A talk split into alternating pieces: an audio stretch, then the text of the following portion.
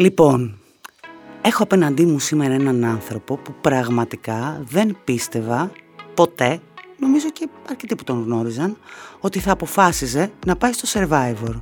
Λάμπρο Κωνσταντάρα, καλώς ήρθες. Καλώς σας βρήκα. Ε, ναι, αυτό το ακούω πολύ συχνά και νομίζω θα το ακούω και καιρό ακόμα. Ναι, νομίζω κι εγώ. Δηλαδή, τι σου ήρθε; Μάλλον μόνο εγώ το πίστευα. Ε, τι μου ήρθε; Αρχικά μου ήρθε ένα τηλεφώνημα το οποίο το, το ήλπιζα μέσα μου βαθιά. Γιατί έβλεπα το παιχνίδι τα τελευταία χρόνια, ειδικά από τον πρώτο κύκλο, όταν επανήλθε, ενώ όχι παλιά το 2000. Και είχα πιάσει τον εαυτό πάρα πολλές φορές να λέω. Τι γάμο, το θέλω να είμαι και εγώ να παίξω. Τα παιχνίδια κυρίως με ψήνανε. Ήθελα να δω αν και εγώ, ας πούμε, σε αυτή την κατάσταση ντολμά που ήμουν πάντα, μπορούσα τέλος πάντων να. Έλεγα ότι είναι μια μεγάλη, σοβαρή, δύσκολη παιδική χαρά. Μετά έβλεπα όλα αυτά τα, τα μαθήματα και τα λοιπά. Έλεγα στο καλύτερα από εδώ. Ε, Τέλος πάντων, για να μην μακρηγόρω, όταν με πήραν όμως τηλέφωνο, είπα από μέσα μου κατευθείαν. Ε, δεν μου είπαν τι με θέλανε. Ατζούν Μίντα, γεια σας, χαίρετε. Έχει πολλά project. Λέω, ξέρω εγώ οτιδήποτε. Όταν πήγα από κοντά και μου είπαν, ε, είπα σχεδόν αμέσως ναι. Και το πρώτο πράγμα που με ρώτησαν είναι τι φοβάσαι; Και λέω, δεν φοβάμαι κάτι. Φοβάμαι μόνο ότι θα αφήσω τις δουλειές μου. Ε, αυτά. Γενικά όμως δεν φοβόμουν κάτι. Μπορούσες όμως, γιατί νομίζω ότι όταν πια το συζήτησες, δεν είχες πρόβλημα από την Ελένη και από το Open στο να λείψεις αυτό το διάστημα. Όχι, όχι. Η Ελένη και, και ο σταθμός ήταν ε, πολύ καλή μαζί μου και εγώ θα ήμουν καλός μαζί τους, οπότε ήμασταν όλοι καλοί ε, απέναντι Όλοι καλοί χωράνε. ναι, ναι, ναι, είχαμε καλή προαίρεση όλοι. Ε, οπότε αυτό φάνηκε ότι εγώ αμέσως με το που γύρισα από, το, από τον Άγιο Δομήνικο επέστρεψα. Βέβαια τότε υπήρχε ο πόλεμος ε, σε εξέλιξη. Ήταν, Ήταν οι πρώτες μέρες mm. της ρωσικής εισβολής, οπότε εκπομπή δεν είχε βγει. Πέρασε ένας μήνας. Ναι, πέρασε ένας μήνας. Δεν γύρισες αμέσως. Αυτό είναι αλήθεια. Ναι, ήταν καλό όμως αυτό, γιατί υπήρχε μια ξεκούραση. Θα αφήσουμε λίγο το survivor στην άκρη. Θα επανέλθουμε ναι. στη συνέχεια της κουβέντας μας. Γιατί θέλω να πούμε πάρα πάρα πάρα πολλά πράγματα εμείς οι δύο. Mm-hmm. Θέλω να μιλήσουμε ε, για τα πρώτα σου βήματα στη δημοσιογραφία, τα οποία ήταν στην αθλητική δημοσιογραφία το πρώτο διάστημα. Ναι. Ε, και εντάξει, καταλαβαίνω, αγοράκι είσαι, με τα αθλητικά θα σχολιώσουν. Πώς από αυτό λοιπόν το κομμάτι μετά μεταπίδησες στο lifestyle κομμάτι; Ε, από το 1997 μέχρι το 2004 ήταν αποκλειστικά η δουλειά μου αφιερωμένη στα, στην αθλητική δημοσιογραφία που μου άρεσε πάρα πολύ. Ε, πώς έγινε το, η αλλαγή. Εγώ είχα την τύχη να δουλέψω λοιπόν κάποια στιγμή Έκανα αθλητικά δελτία ειδήσεων σε εφημερίδες πολλά χρόνια, οπότε πήρα πολλές μαζεμένες εμπειρίες. Δηλαδή, μια ευθετία για μένα ήταν σαν 15 χρόνια, γιατί δούλευα σε 3-4 εφημερίδες παράλληλα, σε ραδιόφωνο, σε τηλεόραση. Ξεκίνησα, έκανα αθλητικό δελτίο. Έκανα εκπομπή, μόνος μου την παρουσίασα Κυριακάτικο στο 7X πολύ νωρίς. Ήμουν ένα χρόνο στη δουλειά, οπότε το πήρα όλο έτσι πολύ γρήγορα. Ε, και μάλλον κάπου μου τελείωσε εκεί, δουλεύοντας για τους Ολυμπιακούς Αγώνες στην Αθήνα, στη δημόσια τηλεόραση. Έλεγα μέσα μου τι παραπάνω να κάνεις. Δηλαδή, δούλεψες για τους Ολυμπιακούς Αγώνες στην Αθήνα. Ήταν συγκλονιστική εμπειρία. Ε, και κάπου εκεί μέσα είχε τελειώσει το, το πράγμα. Η σύνδεση έγινε μέσω ΕΡΤ, γιατί τότε όταν τελείωσαν οι Ολυμπιακοί Αγώνες, εγώ μεταξύ άλλων εκτός από κάποια δελτία ειδήσεων και ζωντανές συνδέσεις ε, που κάναμε τότε, κατά την περίοδο των Ολυμπιακών Αγώνων, έβγαινα και στην πρώτη γραμμή τον ε, Λιριτζή, εικονόμου, σου ο Λιριτζή. Και έλεγα αθλητικά και μεταξύ άλλων ο οικονόμο, ο οποίος ακόμα και τώρα είναι, είναι ο άνθρωπος διασκεδαστής καθαρά. Έπαιρνε την Εσπρέσο και διάβαζε και έβλεπε για τραγουδίστες. Έδινε πόνο. Έδινε πόνο, όπως κάνει ακόμα και τώρα. Ε, επειδή τους παρακολουθώ με τη Μαρία Αναστασοπούλου τα, τα πρωινά, βγαίνει, σχολιάζει τους τίτλους τη Εσπρέσο. Δηλαδή δεν, δεν κολώνει πουθενά. Ε, δεν είναι αυτός ο οποίος θα πει μόνο ελεύθερο τύπο και καθημερινή και νέα. Ε, οπότε κάπως έτσι άρχισα να σχολιάζουμε καλλιτεχνικά, να σχολιάζουμε αυτά, να σχολιάζουμε εκείνα και τα άλλα. Και η δημόσια τηλεόραση μεταξύ άλλων έχει και την ε, Eurovision. Και τότε εγώ ξεκίνησα να δουλεύω για τη Eurovision. Οπότε κάπως έτσι έγινε η μετάβαση. Στο μεταξύ εγώ ε, είχα σπουδάσει... Σε ποιο τομέα της Eurovision? Ε, στο δημοσιογραφικό κομμάτι Ναι, δηλαδή; αρχικά στήσαμε το site της Eurovision όταν πρώτο βγήκε το eurovision.gr και μετά ήμουνα στην, στην ομάδα, στην αποστολή, δηλαδή είχα κάνει και στο promo tour, είχαμε πάει, ε, είχα δουλέψει αρκετά. Ε, μετά στην όταν ένα ολόκληρο project ήταν η ψηφιακή τηλεόραση της ΕΡΤ που δεν βγήκε δυστυχώς ποτέ στον αέρα. Με τη ζωή την Κρονάκη ετοιμάζαμε δύο εκπομπές και μάλιστα παραλίγο να παρουσιάσουμε και τη Eurovision.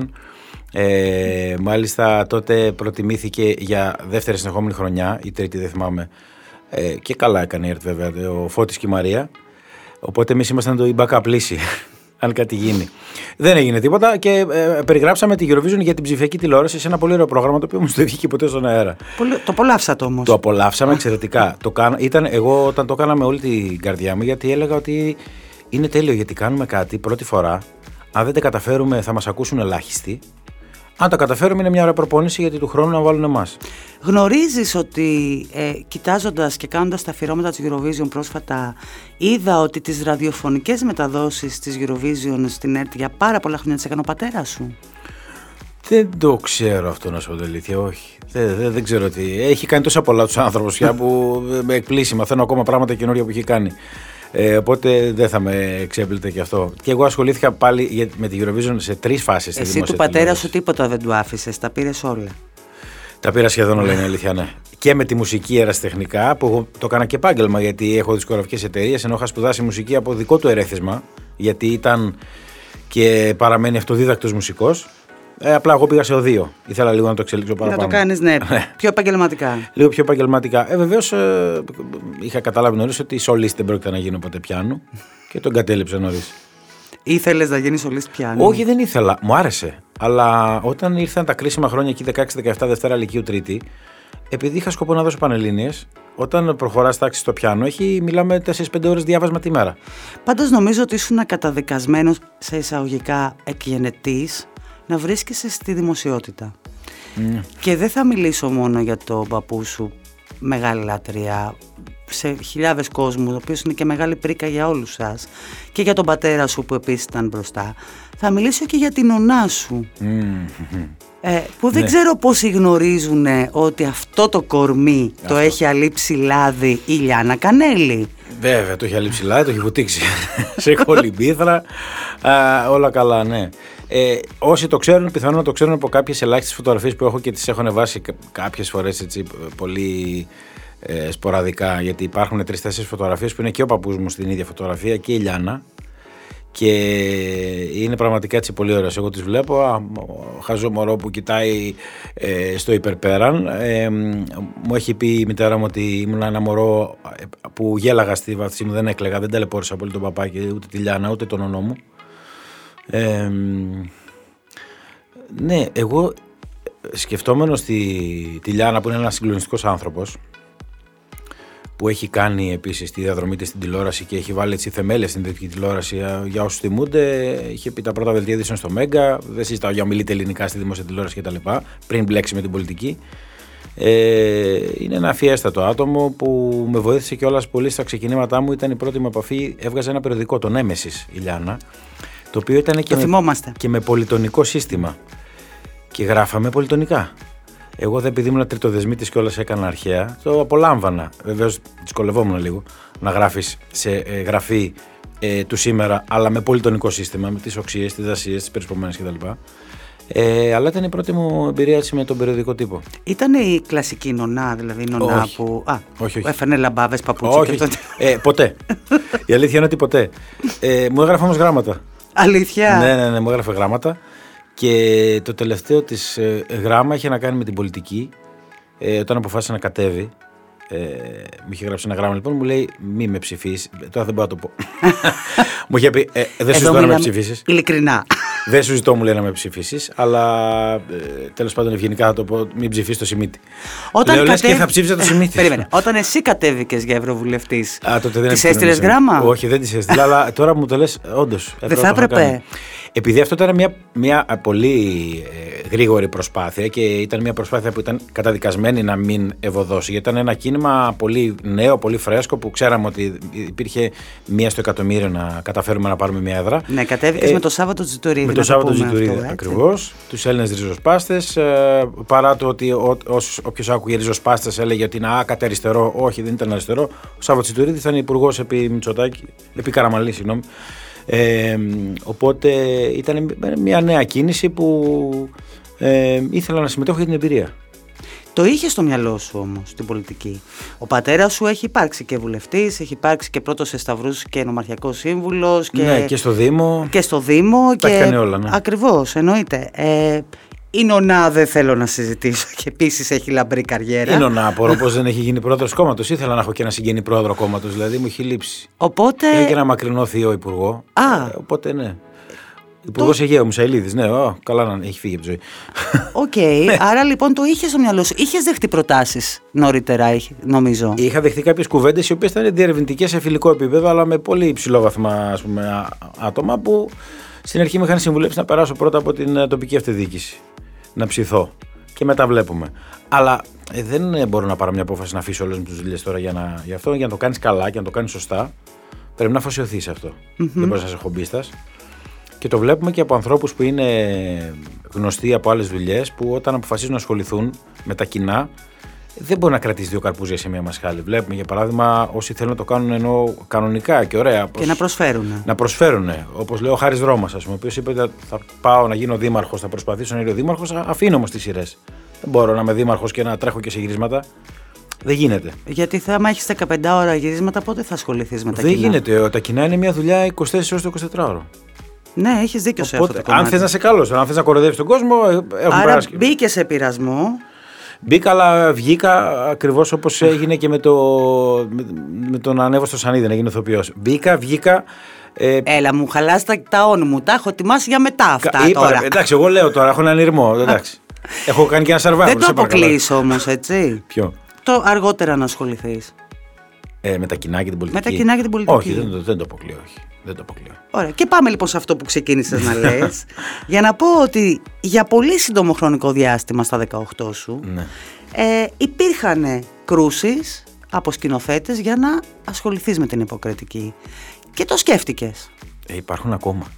Αλήθεια. Στα 42 μου υπάρχουν ακόμα με το επιχείρημα. Ε, μην το λες έτσι, στα 42 νέος άνθρωπος είσαι. Ναι, για να μπει σε μια δουλειά δεν είσαι νέος στα 42 σου. Ε, με το επιχείρημα ότι και ο Γεωργία Βασιλιάδου στα 45 πήγε στο θέατρο. Το οποίο θυμάμαι αυτό το επιχείρημα μου το έλεγε ο συγκεκριμένος σκηνοθέτης, ένας υπερταλαντούχος και γλυκύτατος άνθρωπος, μου το έλεγε από τα 25. Μη σε νοιάζει, μου λέει. Μετά με έβρισκε μετά από 5 χρόνια στο Facebook. Του λέω 30 χρονών έχω πάει ρε. Μου λέει είσαι καλά, μου λέει. Ξέρεις πόσα χρόνια μπροστά σου ακόμα το αποφασίσεις. Λοιπόν και μου το είπε και πέρυσι. Όπου τον είδα στην ΕΡΤ. Μου λέει λοιπόν, ακόμα ξέρεις τα όρια δεν τα έχουμε πιάσει. Θεούλης. Δεν νομίζω ότι υπάρχουν όρια. Ναι, όχι, δεν υπάρχουν. Δεν υπάρχουν. Ε, ε, δεν υπήρχαν παλιά. Ε, τώρα είναι δύσκολο και επίσης εφόσον έχω αποφασίσει ότι δεν θα ήθελα να περάσω αυτή την ε, διαδρομή της σκύλας και της χάριβδη. Ε, αυτό θεωρείς ότι είναι υποκριτική, η σκύλα και η χάριβδη λόγω για μένα, του ονόματος; Για μένα αυτό θα ήταν. Λόγω του ονόματος; Για μένα αυτό θα ήταν, ναι. Για κάποιο άλλο παιδί όχι. Για μένα όμως ήταν αυτό. Όπως βλέπω και για παιδιά ανθρώπων που έχουν συγγενεί που είναι πολύ γνωστοί ε, δέχονται μια πίεση εξωφρενική και τους ε, βγάζω το, το καπέλο και τρία καπέλα που τα καταφέρουν και βλέπω και παιδιά στα ξεκινήματά τους όπως είναι για παράδειγμα η Τζέννη Καζάκου που έχει τον μπαμπά της, τη μαμά της. Ο μπαμπάς της είναι ο Καζάκος, η μαμά της είναι η Τρίπη και η γιαγιά της Τζέννη Καρέζη. Και ο παππούς της ο Κώστας. Και ο παππούς της ο Κώστας Καζάκος. Ναι. Μιλάμε ένα βάρος που αν δεν τη συνθλίψει θα είναι θαύμα και βλέπω ότι τα πάει πολύ καλά ε, και άλλους. Τώρα απλά είπα ένα όνομα επειδή είναι έτσι πολύ νεαρή και πολύ καινούρια. Και πολύ καινούρια.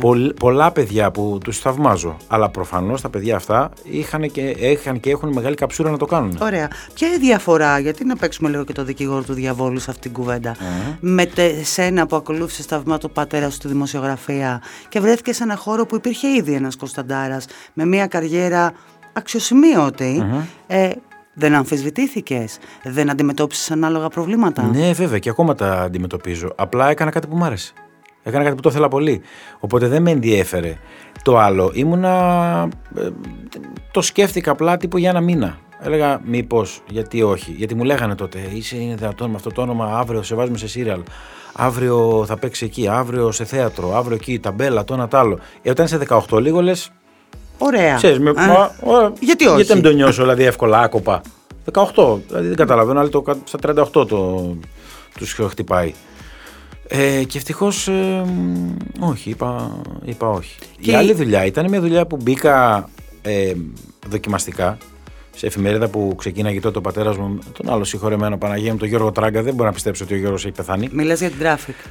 Ε, μιλάω αρχικά για τη βραδινή. Για τη βραδινή. Μιλάω για τη βραδινή 3 Νοεμβρίου 97.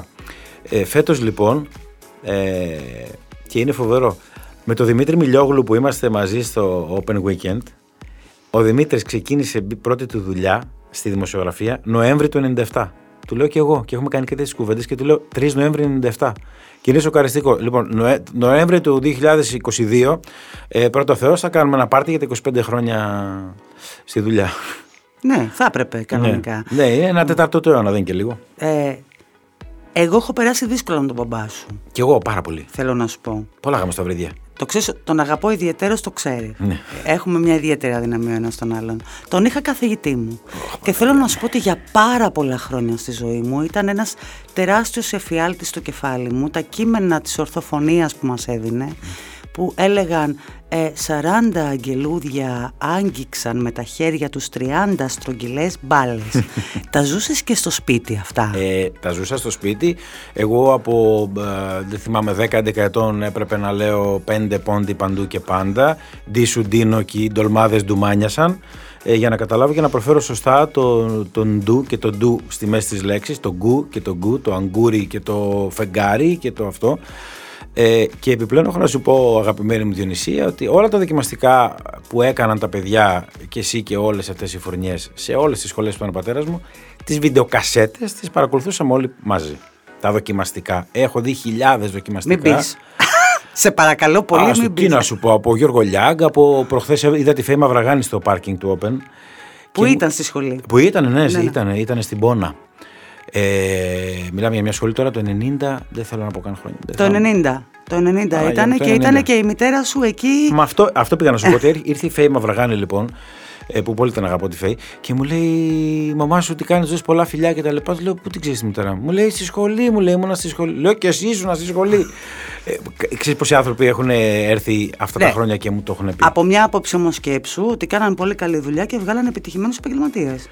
Ε, σύμφωνοι, γιατί αν δεν κάνω λάθος, ήταν και η πρώτη ιδιωτική σχολή τότε. Ήταν η πρώτη. Δύο, ήταν δύο τότε. Ναι. Ήταν το εργαστήρι και η Μπόνα. Μπράβο. Εκείνη την εποχή. Ναι, μετά έγινε υποκράτη, μετά έγινε διάφορες κτλ. Αλλά ε, θυμάμαι ότι το ζούσα πολύ στο σπίτι, γιατί βλέπαμε τις κασέτες, τις VHS, βουνάμε κασέτες δοκιμαστικά.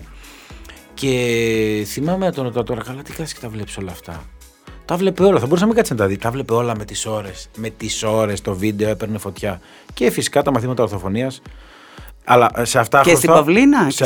Και στη... Παιδί μου, όλο το σπίτι καθόμασταν εκεί πέρα. Προσοχή, τι εννοείς. Η αδερφή μου τότε ήταν πρωταθλήτρια κολύμβησης ε, και πολύ καλή μαθήτρια. Δεν το γλίτωνε αυτό.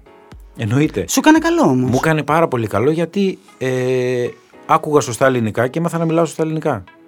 Ε, έβλεπα έναν άνθρωπο να διαβάζει και να ενημερώνεται, άρχισα να διαβάζω και να ενημερώνω κι εγώ. Οπότε, ό,τι βλέπεις, κάνεις. Δεν κάνεις ό,τι σου λένε. Κάνεις ό,τι βλέπεις. Σωστό. Ε, η Ελένη ε, συνεχίζει στο Open από όσο γνωρίζουμε και την επόμενη χρονιά. Πάμε κατευθείαν, πήδηξε από το ένα στο άλλο. Είδες, έτσι Η Ελένη Τσολάκη. Να μην βαρύ το κόσμος. Βέβαια, σωστά. Ε, ε, ναι, συνεχίζει. Πριν σε ρωτήσω εάν θα συνεχίσεις μαζί της ή θα κάνεις κάτι άλλο, αν μπορείς να πεις, mm-hmm. θα σου πω ότι ψάχνοντας για σένα αυτό το διάστημα, mm-hmm.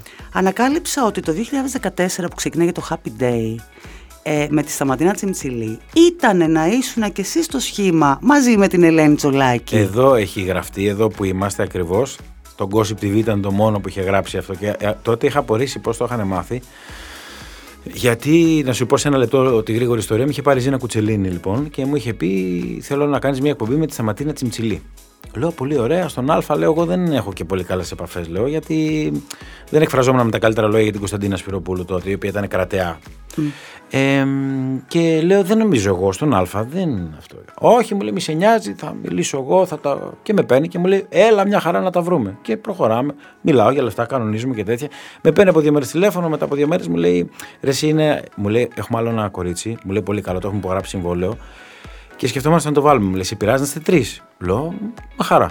Ποια είναι η Ελένη Τσολάκη. Λέω: Μια χαρά την ξέρω την Ελένη, τη θυμόμουν από τη Θεσσαλονίκη που παίζει DJ και τέτοια, μου ήταν πολύ συμπαθής. Και νομίζω αυτό το άρθρο του Gossip TV λέει αυτό το πράγμα. Αυτό λέει. Τσιμψιλή, Τσολάκη, Κωνσταντάρας στο Αυτό λέει. Γιατί τελικά δεν; Ε, γιατί τελικά η, η Κωνσταντίνα που τότε ήταν κρατεά στον Α. Α, τελικά έπαιζε ρόλο αυτό ε, που έλεγες. Ναι, έπαιξε. Μα το περίμενα το περίμενα. Είχε τέτοια επιρροή που προφανώς ε, μου το έπανε κιόλας μετά, μετά από μήνες.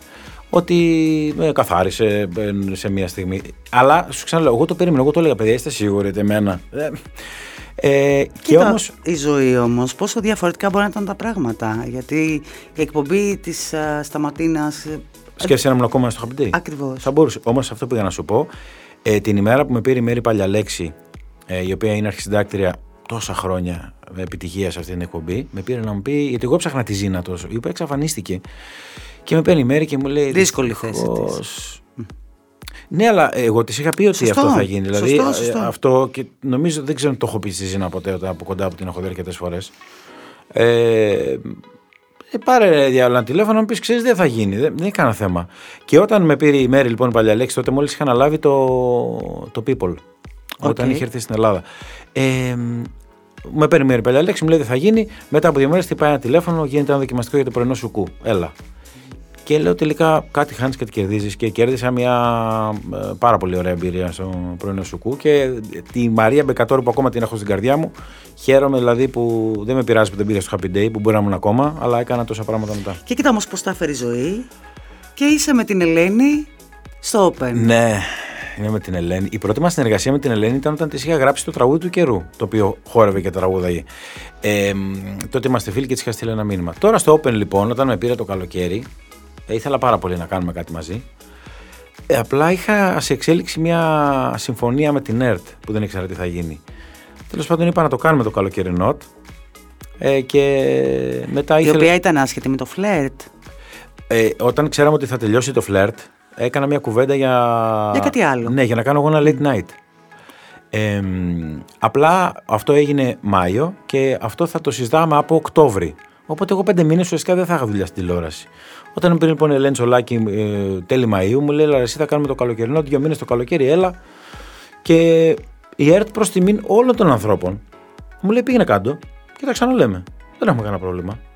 Ε, απλά όταν έγινε το καλοκαιρινό, εγώ νιώσα πάρα πολύ ωραία με την Ελένη και με το κανάλι.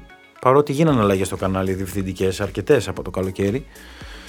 Ειδικά με το παρόν σχήμα νιώθω ε, πάρα πολύ καλά και πολύ ασφάλεια. Ε, οπότε είπαμε να κάνουμε και το χειμώνα.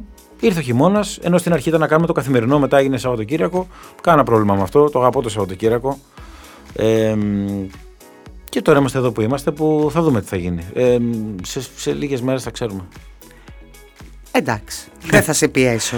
Ε, λοιπόν. δεν, δεν έχω κανένα θέμα να πω ότι έχω δεχθεί δύο-τρεις προτάσεις και το, το έχω πει και στην Ελένη, η οποία είναι πρώτα απ' όλα φίλη μου και τη συμβουλεύομαι φιλικά. Ε, Όπως και με τη διεύθυνση του καναλιού έχω μια τέτοια σχέση και είμαι πολύ ευγνώμων γι' αυτό. Και με συμβουλεύουν πρώτα ως κανάλι και μετά φιλικά. Και αυτό ξέρω ότι το βρίσκεις πάρα πολύ σπάνια. Αλήθεια είναι πάρα αυτό. Πολύ σπάνια. Και εδώ θα σε ρωτήσω ότι αν ένας άνθρωπος που θεωρείς φίλος σου σου πει ότι μη φύγεις, θέλω να με στηρίξεις, θέλω να μείνεις. Θα μείνεις; Ε, θα μείνω ο μόνος. Κοίτα, θα εξηγήσω στο φίλο μου ότι. Κοίτα, η άλλη πρόταση είναι αυτή. Ξέρω ότι πραγματικά, για παράδειγμα, αν μιλάς για την Ελένη, ε, όταν της είπα ότι με πήραν γι' αυτό, μου λέει ε, είναι πάρα πολύ καλό. Πήγαινε κάτω. Okay. Οπότε γι' αυτό την αγαπώ. Όπως και με το Survivor. Άρα, όντως είστε φίλοι. Ναι, ναι, ναι, ειλικρινά. Αν μου έλεγε αδερφέ, σε παρακαλώ, θέλω 6 μήνες να το. Ε, θα το έκανα, ειλικρινά. Γιατί ξέρω ότι. Ε, περνάω καλά. Σου έχουν φέρθει ανάλογα και οι άλλοι άνθρωποι; Όχι, εντάξει, νομίζω ότι δύσκολα βρίσκεις τέτοιους ανθρώπους σε όλες τις δουλειές. Μιλάμε ότι μόνο τη δικιά μας. Ε, έχω πολύ κοντινούς μου που ξέρω ότι όπως και εγώ θα γίνω χαλή να με πατήσουν και να τους πατήσω θα γίνει και το, και το ίδιο. Αλλά δεν μπορεί να έχεις τέτοια σχέση με όλους. Είναι ουτοπικό. Ναι, έχεις δίκιο εν μέρη. Και γυρίζουμε λοιπόν τώρα στο survival. Survivor. Έχεις πει τα πάντα και για τις εμπειρίες και για, και για το ότι έχει συμβεί τα κιλά που έχασες. Δεν έχω πει ούτε το 10%. Α, Κοίταξε, έχουμε δεν ξέρω πόσο χρόνο ακόμα, αλλά μπορείς να ξεκινήσεις να μιλάς μόνος σου ε, αυτή τη ναι. στιγμή. Πάρ το πάνω σου και θέλω να μου πεις τι δεν έχεις πει ακόμα. Γι' αυτό μου αρέσουν αυτά τα podcast που κάνεις, γιατί πάντα λέγονται πράγματα που δεν έχουν ξαναυποθεί ποτέ. Η αλήθεια είναι ότι έχω πει το 10%, αλλά το 88% το σχεδόν υπόλοιπο είναι από αυτά που δεν μπορούν να υποθούν. Όμως σου υπόσχομαι όταν θα μπορώ ε, αδέσμευτος να τα πω κάπου, θα τα πω πάλι εδώ. Τα του συμβολέου λες τώρα. ναι, ε. θα το συμβολεύω. Εντάξει, είναι λογικό και εγώ αν ήμουν παραγωγή αυτό θα έκανα. Το αντιλαμβάνομαι. Πρέπει να προστατεύσουν το προϊόν τους. Βέβαια. Σε, το καταλαβαίνω. Και εξ- να σου πω κάτι. Δεν μου αρέσει που παλιοί παίχτες βγαίνουν και λένε Εμείς κλέβαμε, είχαμε τα κινητά, κάναμε, δείχναμε, γιατί απαξιώνουν το προϊόν. Το οποίο τους έκανε γνωστούς, τους έδωσε ένα σκάσμο λεφτά. Και δεν είναι ωραίο να το απαξιώνουν και να λένε Εμείς φεύγαμε στα δάση και κλέβαμε κινητά και κάναμε και δείχναμε. Δηλαδή, τι κάνεις στο μάγκα τώρα, ότι το βλέπα σε πολλούς παίκτες του περσινού κύκλου. Δεν χρειάζεται να, για να μας κάνεις το μάγκα ότι εσύ το έκανες. Όχι μόνο και παλιότερον. Ε, Ναι. Γύρθες, πήρες ένα, έχεις πει ένα πολύ καλό ποσό γι' αυτό. Φαντάζομαι ότι και, ήταν και αυτός ένας από τους λόγους που είπες το ναι, γιατί σαφέστατα δουλεύουμε ή κάνουμε κάτι και για να ζήσουμε και για να φτιάξουμε κάποια πράγματα στη ζωή Ήταν μας. ο νούμερο δύο λόγος. Είμαι σίγουρη γι' αυτό. Ε, γυρίζεις λοιπόν πίσω, έχασες 16 κιλά στο σύνολο. Πόσα έχεις πάρει πίσω ή δεν έχεις πάρει; Ε, είχα, ε, ζυγίστηκα 15,5 κιλά μείον. Έχασα άλλο 1,5. Ήμουν στα μείον 17 όταν ήρθα στην Ελλάδα. Εγώ στο ξενοδοχείο ήμουν από αυτούς που αδυνάτησα και στο ξενοδοχείο. Ενώ όλοι παίρνουν 2-3 Ε, δεν κιλά. μπορούσες να φας λογικά Δεν ακόμα. ήθελα κιόλας. Δεν ήθελα. Ε, έχω πάρει πίσω 2. Οπότε είμαι στα ίδια. Πολύ καλά. Ε, κάνω γυμναστική, προσπαθώ να διατηρηθώ γιατί ξέρω ότι έχω ένα κατεστραμμένο μεταβολισμό που αν αφαιθώ 5 μέρες τελείωσε. Οπότε ε, προσέχω γιατί. Έχεις πρόβλημα, έχεις τυροειδή; Όχι, όχι, έχω πρόβλημα με το φαγητό. Κανονικό πρόβλημα. Δεν έχω πρόβλημα ορμονικό ή οτιδήποτε άλλο. Ακόμα τουλάχιστον, από όσο ξέρω, αλλά οι γλυκαιμικοί μου δείκτες είναι. Άστα να πάνε. Δηλαδή, μπορώ να φάω 4 κιλά παγωτό, ρε παιδάκι μου. Α, Έτσι στην καθησιά μου. Θα πάρω 3 κιλά. Είναι και μεταβολισμός διαλυμένος. Άστα να πάνε. Προσέχω οπότε. Εντάξει. Προσέχω και θέλω να. Ε, αν μπορώ και 3-4 κιλά ακόμα να τα χάσω. Δεν έχω θέμα. ε, γυρίζεις λοιπόν από το Survivor έχοντας ε, κάνει κάποιες κόντρες και έχοντας μιλήσει με κάποιους παίκτες που συνεχίζονται οι κόντρες αυτές. Ε, ένας από αυτούς είναι ο Βαλάντης, γενικά περνάς τη Βρισηίδα πριονοκορδέλα στο Twitter συνήθως. Α, και στο Instagram δεν έχω πρόβλημα. Α, οκ. Ε, και κάποιους φίλους. Ναι. Και ε, αυτό δεν είναι το λογικό. Εγώ απορώ που μου γράφουν Καλά, στηρίζεις το φίλο σου και βρίζεις τη Βρισηίδα. Και απαντάω, παιδιά, εσείς τους στηρίζετε όλους και τους βρίζετε όλους. Δεν καταλαβαίνω. Εγώ βρίζω. Βρίζω, τώρα το βρίζω. Δηλαδή, εγώ κράζω. Κράζεις. Τη βρυσίδα. Το Μαρτίκ. Τον ε, Τάκη Καραγκούνια. Ε, τον. Ε, αχ, ποιον άλλο να. Ε, κυρίως εκεί είναι το, το βασικό Λίγο σου. την Ευρυδίκη, έλεγα για την Ευρυδίκη κάποια πράγματα. Τέλος πάντων, είναι 5-6. Και έχω φίλους, είχα τη Μιριέλα και έχω ακόμα. Μιριέλα Ναυσικά Απόστολο που ήμασταν μαζί από την Day One. Τον Άρη Σιολέδη που 25 μέρες έτσι δεθήκαμε πάρα πολύ. Συμπαθούσα εξαιρετικά την Ασημίνα και δύο-τρία παιδιά ακόμα από την μπλε ομάδα, τη Σοφιάνα, τον Την Αντρέα. Ασημινά και τη τον- γνώριζες νομίζω. την Ασημία τη γνώριζα, ναι. Ε, και παρότι έχει κάνει πράγματα που με εκνευρίζουν, ε, ακόμα τη συμπαθώ. Όπως και ο Άρης έκανε πράγματα που με εκνευρίζουν. Δεν πάει να πει τίποτα. Τα γράφω, αλλά και όταν τους τα δείχνω, παιδιά, το είχα γράψει για παράδειγμα. Ο κόσμος έχει μια επιλεκτική μνήμη. Διαλέγει όπως είχε γίνει και με τον Τριαντάφυλλο. Τον Τριαντάφυλλο τον πρώτο μήνα τον στήριζα υπερβολικά. Μετά, όταν άρχισε να κάνει τις μαλακίες του, ε, τον έκραζα. Όπως και όλη η Ελλάδα όμως. Άρα λοιπόν, όταν ήρθε και μου πόσταρε τα, ε, τα story που λέει με κράζεις, του λέω αδερφέ, σου δείξαν τα story που θέλανε μόνο. Φυσικά σε έκραζα, λέω και δεν τα παίρνω και πίσω. Αφού είσαι ο μαλάκας. Όλη η Ελλάδα το είδε. Οι συμπεριφορές ήταν μαλακισμένες. Τι δεν γουστάρεις τη Βρυσίδα; Ε, δεν γουστάρω το ότι ε, είναι πολύ εγωπαθής, ότι συνέχεια τσιρίζει και κλαίει συνήθως ψεύτικα. Επηρεάζει πάρα πολύ. Εγώ αυτό που έζησα θα σου πω. Επηρεάζει πάρα πολύ την ώρα του αγώνα. Εκνευρίζεται όταν χάνει. Εκνευρίζεται ακόμα και όταν κερδίζει. Λέει τη μία στον πάγκο φωνάξτε. Μετά λέει μη φωνάζετε αποσυγκεντρώνομαι. Μετά λέει δεν φωνάζατε, αλλά άκουγα τις φωνές των διπλανών. Πες μας, κούκλα μου, τι να γίνει. Χάνει και πάει και χτυπιέται. Εγώ πήγαινα και την έπαιρνα αγκαλιά στην αρχή. Φαντάσου τον πρώτο μήνα μου έλεγε Είσαι ο μόνος που νιώθω ότι με αγαπάει εδώ μέσα. Λέω βρυσίδα μου, ε, ιστεριάζει τόσο πολύ που αποσυντονίζεις τον επόμενο που θα παίξει. Ξέχνα, έχασες. Τελείωσε το παιχνίδι. Πάμε στο επόμενο. Η Βρυσίδα καθόταν μονίμως 10 λεπτά και αποσυντόνιζε, έκλαιγε, τσίριζε, φώναζε. Γιατί εγώ, γιατί τόνα, γιατί τ' άλλο. Ε, το οποίο είναι, είναι πολύ σπαστικό. Είναι πολύ εκνευριστικό. Ε, και επίσης τώρα έχει μπει σε ένα γαϊτανάκι. Καταλαβαίνω το κορίτσι θέλει να φτάσει στον τελικό και. Μαγκιά της να φτάσει. Δηλαδή ήδη έχει φτάσει πάρα πολύ ψηλά και μπράβο της γι' αυτό. Της το πιστώνω. Ε, και εντάξει, ήταν μια εύστοχη παίκτρια γενικότερα. Είναι μια, παίκτρια. είναι μια παίκτρια η οποία ήταν πολύ καλή και παραμένει καλή. Δεν της το γιατί είναι και μισή μερίδα άνθρωπος. Όχι, δεν της το ε, Εγώ δεν θα βγάλω κανένα τρελό να πω ότι είναι κακή παίκτρια. Είναι πολύ καλή παίκτρια, είναι μπράβο της που έχει παραμείνει. Όμως είναι αβάσταχτη η παρουσία της εκεί μέσα για όποιον είναι δίπλα. Πόσο δύσκολο ήταν το reality κομμάτι μέσα στο Survivor. Αυτό είναι το δύσκολο κομμάτι στο Survivor. Δεν είναι ούτε το φαγητό, ούτε το σανίδι, ούτε οι κατσαρίδες, οι αράχνες πάνω σου που περπατάνε, ούτε η τροπική βροχή, ούτε τα χτυπήματα, ούτε τα αγωνίσματα, ούτε 37 βαθμοί 5 ώρες με στον ήλιο και η υγρασία μετά, ούτε η απλησιά, ούτε, ούτε τίποτα. Συνηθίζονται όλα αυτά. Ε, από κάποιους όχι, συνηθίζονται όμως. Αν βάλεις το νου σου που είσαι, πεταμένος σε μια ζούγκλα, συνηθίζονται. Και εδώ να κάνω μια παρένθεση και να πω ότι πραγματικά οι δύο πρώτοι μήνες του παιχνιδιού είναι η hardcore. Μετά τα πράγματα αρχίζουν και γίνονται λίγο πιο light. Αρχίζουν και βρίσκουν τα πατήματά τους, γνωρίζουν τους ντόπιους, ξέρω εγώ. Πώς έχουν... Τα έχουν πει τόσοι, δεν χρειάζεται να τα. Εγώ άλλωστε σου είπα πριν από λίγο ότι δεν, δεν, δεν μ' αρέσει ε, να αποκαλύπτουμε. Εντάξει, έχεις και τα kit του ψαρέματος. Άμα ξέρει κάποιος είναι πιο εύκολο. Τα έπαθλα γίνονται πολύ μεγαλύτερα, πολύ πιο συχνά. Καλά. Μετά μπαίνουν καινούργιοι παίκτες, σου λένε λίγο και έξω τι γίνεται. Ναι, ναι, ναι. Στην αρχή, τους πρώτους δύο μήνες είσαι. Αποκλεισμένος. Ιθαγενής. Κανονικός ιθαγενής.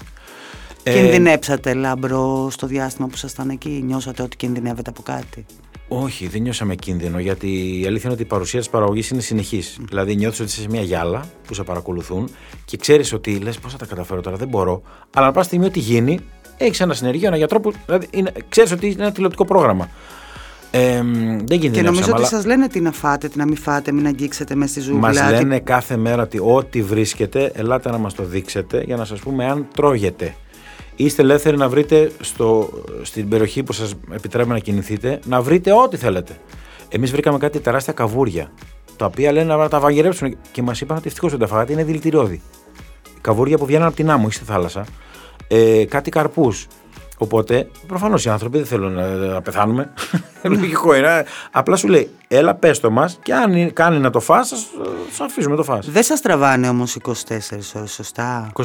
Α, σας τραβάνε 24 ναι, ναι, ναι. Υπάρχει σε κάθε καλύβα μια κάμερα η οποία έχει πολύ μεγάλη ακτίνα καταγραφή. Γυρίζει 360 μοίρες. Ε, την οποία την παρακολουθεί κάποιος άνθρωπος όλη τη μέρα και ό,τι γίνει καταγράφεται. Γιατί απορώ ας πούμε με το επεισόδιο που χώρισε το ζευγάρι Βρυσίδα Μαρτίκα. Μπορεί να, ναι. Α, ε, υπάρχουν κάποια μέρη που ίσως είναι στο όριο της ακτίνας. Είπανε ότι ήταν στις 3 το βράδυ και λέω μήπως δεν τραβούσε εκείνη την ώρα. Η κάμερα γράφει όλη την ώρα, όλη τη νύχτα, συνέχεια. Ε, έχει γίνει όμως δύο φορές, σε εμάς ας πούμε συνέβη δύο φορές, π.χ. να πέσει το ρεύμα. Γιατί γεννήτρια είναι, στη ζούγκλα είμαστε. Μια γεννήτρια ήταν, χάλασε για μια ώρα, δεν έγραφε. Ε, τι να σου πω, να έγινε κάτι τέτοιο, μπορεί. Να ήταν στο όριο της ακτίνας, να ήταν σε ένα σημείο που δεν φαίνονται γιατί μπορεί να. Άκου, έχεις μια καλύβα. Αν γίνει κάτι πίσω από την καλύβα, δεν φαίνεται. Δεν φαίνεται. Ε, αυτό θέλω να σου πω. Και η κάμερα τι να κάνει, δεν είναι Σούπερμαν. Ε, ο χώρος που μπορείτε να κινηθείτε περιμετρικά. Ναι, μικρός. Είναι μικρός, ναι, ε; ναι, είναι πολύ μικρός. Σε σχέση με άλλες χρονιές. OK, okay, άρα δεν μπορείς να φύγεις πιο μέσα, ας πούμε. Να όχι, όχι, όχι. Υπάρχει με το που περνάς στην ακτίνα σου, έρχεται άνθρωπος και σε γυρνάει πίσω. Θεωρείς ότι ε, μπορεί να κατηγορηθείς ότι είσαι μονικός, ας πούμε. Με τη βρυσίδα ή με. Ναι, μπορώ να. Ε, μονικός. Ξέρεις τι, καταλαβαίνω, μου το έχουν πει και στο παρελθόν ότι γιατί είσαι μονικός. Και δεν ξέρω τώρα αν έχει νόημα να μπω σε κουβέντα και λέω, γιατί είναι, αν κάποιον ας πούμε, δεν το συμπαθείς και παρακολουθείς και κατακρίνεις τις συμπεριφορές του. Γιατί είσαι μονικός, δηλαδή λες κάτι που δεν σ' αρέσει. Και κάνει, κάνει πάλι κάτι που δεν σ' αρέσει. Το ξαναλέ, το ξαναλέ, το ξαναλέ. Το γκράζει μία, δύο, πέντε. Αν σταματήσεις, τι θα γίνει δηλαδή, δεν θα είσαι μονικός. Ε, καταλαβαίνω αυτό, μπορεί καμιά φορά να έχω γίνει, ε, αλλά με συμπεριφορές που συμβαίνουν. Δηλαδή, δεν φαντα... Αιμονικό θεωρώ ότι είναι αυτός ο οποίος βάζει και κάτι ψέμα. Δηλαδή, βάζει και ε, μια υπερβολή. Ψάχνει, ψάχνει να, βρει. Ναι. Ε, εγώ πάντα παίρνω αφορμές και τόσο καιρό το βλέπω το παιχνίδι, το λένε και λιγότερο γιατί μου δημιουργεί νευρικότητα φοβερή. Ε, Αλήθεια. Κάνω αυτά που βλέπω, ναι. Δηλαδή, όταν, ε, όταν είδα τη Βρυσίδα να σπρώχνει τον Εμμανουήλ. Όταν είδα τη Βρυσίδα να τσιρίζει και να βρίζει. Όταν είδα την Βρυσίδα να λέει ότι να πάω στην Αυσικά να τη χώσω μία και να κάνει έτσι. Όταν είπε τώρα ο Μαρτίκας ότι πει λέει θα σου χώσω κανένα χαστούκι. Αυτά είναι πράγματα που τα βλέπω, γίνονται, τα λένε. Δεν, είναι, δεν βγάζω εγώ από το μυαλό μου. Και επίσης μιλάω για, για μια κατάσταση που για δύο μήνες την έζησα. Άρα δεν τι φαντάζομαι. Άρα ταυτίζεσαι εκείνη την ώρα. φυσικά. είναι σαν να το ζεις και εσύ ο ίδιος. Μα το ξαναζώ. Σε, τε, σε τρελαίνει. Καταλαβαίνω γιατί τρελαίνονται εκεί πέρα. Και σου λέω ακόμα και την ίδια μπορώ να καταλάβω ότι είναι πέντε μήνες εκεί και τρελαίνεται. Αλλά αυτό δεν σημαίνει ότι δεν πρέπει να έχει μια συμπεριφορά. σε ένα σημείο. Και πάμε λοιπόν για να κλείσουμε κλώς αυτή την κουβέντα και να πούμε ότι επιστρέφεις από το Survivor, ε, έχεις φύγει για το Survivor δεσμευμένος και επιστρέφεις από το Survivor και χωρίζεις. Επιστρέφω δεσμευμένος. Δεσμευμένος, ναι, ναι, ναι, είχαμε και επικοινωνία. Ναι, ναι, ναι, είχαμε. ναι, ναι, είχαμε και επικοινωνία. Ε, ναι. Ε, ναι, έτσι έγινε όπως το λες. Ε, πέρασε λίγος καιρός βέβαια, δεν έγινε αμέσως. Την πήρες την ευθύνη εσύ, ε; Ε, έτσι πρέπει για την αλήθεια. Δεν πήρα για να κάνω το gentleman. Ε, ε, μέσω εμού δημιουργήθηκε, δηλαδή εξαιτίας μου δημιουργήθηκαν τα προβλήματα που τελικά ήταν αξεπέραστα. Οπότε, τι να πω, ότι φταίει ο ήλιος ή φταίνε τα πουλιά και οι κάμποι. Ε, ήταν κάτι πάρα πολύ έντονο. Ε, που να σου πω την αλήθεια, θεωρούσα ότι θα κρατήσει ε, πολύ. Ε, παρουσιάστηκαν κάποια θέματα ξεπέραστα. Ωραία, θες να σου πω κάτι από καρδιάς; Να μου πεις. Ε; Εγώ και εγώ αν ήμουν στη θέση της και ο, ο άνθρωπός μου άφηνε τις γάτες του στην πρώην του Αυτή με τις γάτες, δηλαδή, Θα μας δουλεύει είχα το σύμπαν. θέμα. ε, στη μου, με τις δηλαδή να μην το πω Να το πεις, αλλά έχω ξαναπεί. Έχει Ξέ, έχεις καταντήσει- άριστη σχέση με την Έλενα έτσι το ξέρουμε ότι Ναι, έχεις άριστη. ε, αλλά μια νέα σχέση όταν είσαι και δεν έχει ακόμα δέσει είναι Ωραία, και και ξεκινά. σου αντιστρέφω το ερώτημα. Καταλαβαίνω τι λες και έχεις απόλυτο δίκιο. Όμως, ε, δεν ήταν η ίδια σε θέση να μπορεί να τις φροντίσει να τις φροντίσει. Γιατί έμενε πολύ μακριά και είχε τρεις δουλειές. Η Έλενα μένει 200 μέτρα. Ξέρει τις γάτες και το Πω, σπίτι. πω, το χειροτερεύεις τώρα Τι να κάνω, ε, θες να λέμε αλήθεια, δεν μαλακίες; Να πει αλήθεια σε ένα. Ωραία, λοιπόν, τι να κάνουμε; Και συν της άλλης, αυτοπροτάθηκε και μου προσέφερε μια συγκλονιστική εξυπηρέτηση. Μία εβδομάδα πριν φύγω το Survivor, όπου είχα, ξέρεις τι πράγματα είχα στο κεφάλι μου να τακτοποιήσω. Είχα την εταιρεία, τι θα γίνει τη δισκογραφική, πού θα την αφήσω, εκκρεμότητες, να αφήσω λεφτά στην αδερφή μου, να πληρώσω αυτό, να γίνει εκείνο, να τακτοποιήσω ό,τι είχα να πληρώσω. Γιατί έλεγα, εγώ έλεγα θα μείνω δύο-τρεις εβδομάδες. Αλλά έλεγα, και αν μείνεις πέντε μήνες, τι γίνεται; τι γίνεται; Πρέπει να πληρώνεις νίκια, να αφήσεις εκεί, να αφήσεις αυτά, να αφήσεις τα IBAN, να αφήσεις το ένα, να αφήσεις το άλλο. Ε, εν τω μεταξύ, εκείνες τις μέρες δούλευα κανονικά. η Παυλίνα τα ανέλαβε όλα; Η αδερφή μου ανέλαβε τα, όλα τα οικονομικά, της είχα αφήσει χρήματα. Επίσης είχα κρεμότητες με τους καλλιτέχνες, μου ξέρω το Σαρμπέλ, είχα κανονίσει, ήθελε η Ελένη Μενεγάκη να πάει 11 Ιανουαρίου. Και έπρεπε να δω τι θα κάνει, να πάει, να έχω έναν άνθρωπο να πάει, να τον παραλάβει, να, να έρθει από το Λονδίνο, να γίνει. Όλα αυτά πρέπει να τα προφροντίσω. Και αν γίνει. Και έλεγα, ωραία παιδιά, εγώ αν κάτσω πέντε μήνες, μου λέγε ο Σαρμπέλ, και τι θα γίνει, μου λέει, αν θέλω να βγάλουμε άλλο τραγούδι, να κάνω, να δείξω πώς θα αποφασίσουμε τι θα γίνει. Οπότε έπρεπε να προαποφασιστούν πράγματα να προβλέψω δηλαδή και μέσα σε όλα είχα να- και τι θα κάνω τις γάτες. Είχα κάνει ένα τηλέφωνο σε ένα ξενοδοχείο γατιών και το έχασα μία. Α, Δεν ήθελα όμως γάτες 8 ετών που είναι μονίμως σε ένα καναπέ να τις πάω ξαφνικά σε ένα ξενοδοχείο γατιών. Δεν τα πάνε καλά μεταξύ τους όμως Δεν τα πάνε καλά μεταξύ τους και δεν είναι ακοινώνητες και μαλαξιμένε τώρα. Α, Τι να λέμε. σε άστα. ποιον να μοιάσαν άραγε; Ε, σε μένα. Όχι σε σένα. Σε μένα. Σε μένα. Δεν το είπα γι' αυτό. Ο- ο- ε, το λέω εγώ, δεν χρειάζεται. Οπότε. μ, Ναι, δεν ήταν οι γάτες μόνο το πρόβλημα. Μην το... Καλά, σίγουρα. Δεν ήταν οι Απλά γάτες σου το λέω ότι πρόβλημα. Είναι ένα κερασάκι σε μια τούρτα και αυτό. Στο λες έναν άνθρωπο που σου λέω συμφωνώ, έχεις δίκιο και γι' αυτό σου λέω είναι και αυτό ένα κομμάτι του παίρνω εγώ την ευθύνη. Αλλά αυτή η απόφαση ήταν και λίγο εκ των όνου κάνευ. Δεν υπήρχε άλλη λύση. Πώς καταφέρατε με την Ελένα να κρατήσετε αυτή την ισορροπία μετά από τόσα χρόνια σχέση και έναν χωρισμό; Ε, γιατί δεν έγινε κάτι άσχημο ή βίαιο μεταξύ μας να πούμε ότι χωρίζουν οι δρόμοι μας αύριο. Έγινε σταδιακά. Ε, δουλέψαμε μετά μαζί και ένα χρόνο στο ραδιόφωνο ακόμα. Ε, και μπορεί να δουλεύαμε και άλλο ένα χρόνο μαζί. Αν ε, η Έλενα δεν δεχόταν πρόταση να πάει στο Σφαίρα, μπορεί να κάναμε και την επόμενη σεζόν ε, μαζί, ραδιόφωνο. Υπάρχει αγάπη μεταξύ σας; Υπάρχει αγάπη και ε, δεν είναι πια ερωτικής έλξης αγάπη, αλλά υπάρχει ενδιαφέρον και ενιάξιμο κτλ. Μπορεί να κάνουμε τρεις μήνες να μιλήσουμε. Και τώρα θα σου ανάψω και λίγο φωτιές. Άναψε φωτιές γιατί. ναι. Στο κλείσιμο για να φύγεις, γιατί σε κρατήσαμε και παραπάνω από ότι έχεις και δουλειές. Ναι, έπαιρνα ωραία εμπειρίες. με ποια κοπέλα από τις συμπαίκτριες που είχες μέσα στο Survivor δυνητικά θα μπορούσες να κάνεις σχέση; Ξέρεις τι, αισθάνομαι, Πω, ότι, πω. αισθάνομαι ότι. Όχι, όχι, τε- είμαι πολύ ok με αυτό. Αισθάνομαι ότι αν απαντήσω. Ε, και το ακούσει, ας πούμε, το άτομο με το οποίο ήμουν μαζί. Δεν θα είναι πολύ ευγενικό. Α, Γιατί θα επειδή είναι σαν- ήσασταν μαζί; Ναι, επειδή ήμασταν μαζί. Εντάξει. Ε, Να μην πω τη γνώμη μου δηλαδή. Άκου, αν όμως τώρα λέμε βγαίνοντας από το παιχνίδι και ον χωρισμένος. Ε, είναι τελείως υποθετικό το σενάριο βέβαια. Ε, Ρε παιδί μου, ποια σου τέριαζε πιο πολύ; Δεν, αυτό εννοώ ουσιαστικά. τέριαζε πιο πολύ; Ποια σου τέριαζε πιο πολύ; Α πούμε, αν τη συναντούσες Ούτως ή σε άλλη άλλως, συνθήκη άκου, έξω, η- μπορεί να σου τραβώσει το ενδιαφέρον. ναι, και η, η, η Σοφιάνα μου πήγαινε πάρα πολύ. Αυτό θα σου έλεγα κι Η εγώ. Σοφιάνα. Και όχι επειδή είναι ένα όμορφο κορίτσι μόνο, γιατί είναι και, και μέσα στο παιχνίδι. Δηλαδή, πέντε φράσεις που είπαμε, ρε παιδάκι μου, έτσι ήρθαμε λίγο κοντά. Να... Ήταν λίγο το mindset ε, κοντά. Ε, και δεν το από ομορφιά μπορώ να σου πω κι άλλες. Αλλά οι πιο πολλές ήταν δεσμευμένες, οπότε δεν θέλω να πω. Δεν είναι και σωστό. Ε, λέω πιο εύκολα η Σοφιάνα γιατί ήταν και μόνη της. Σωστό. Οπότε μου είναι και πιο, και πιο απλό έτσι. Hypothetically speaking. Ναι, αλλά ποτέ δεν ξέρεις.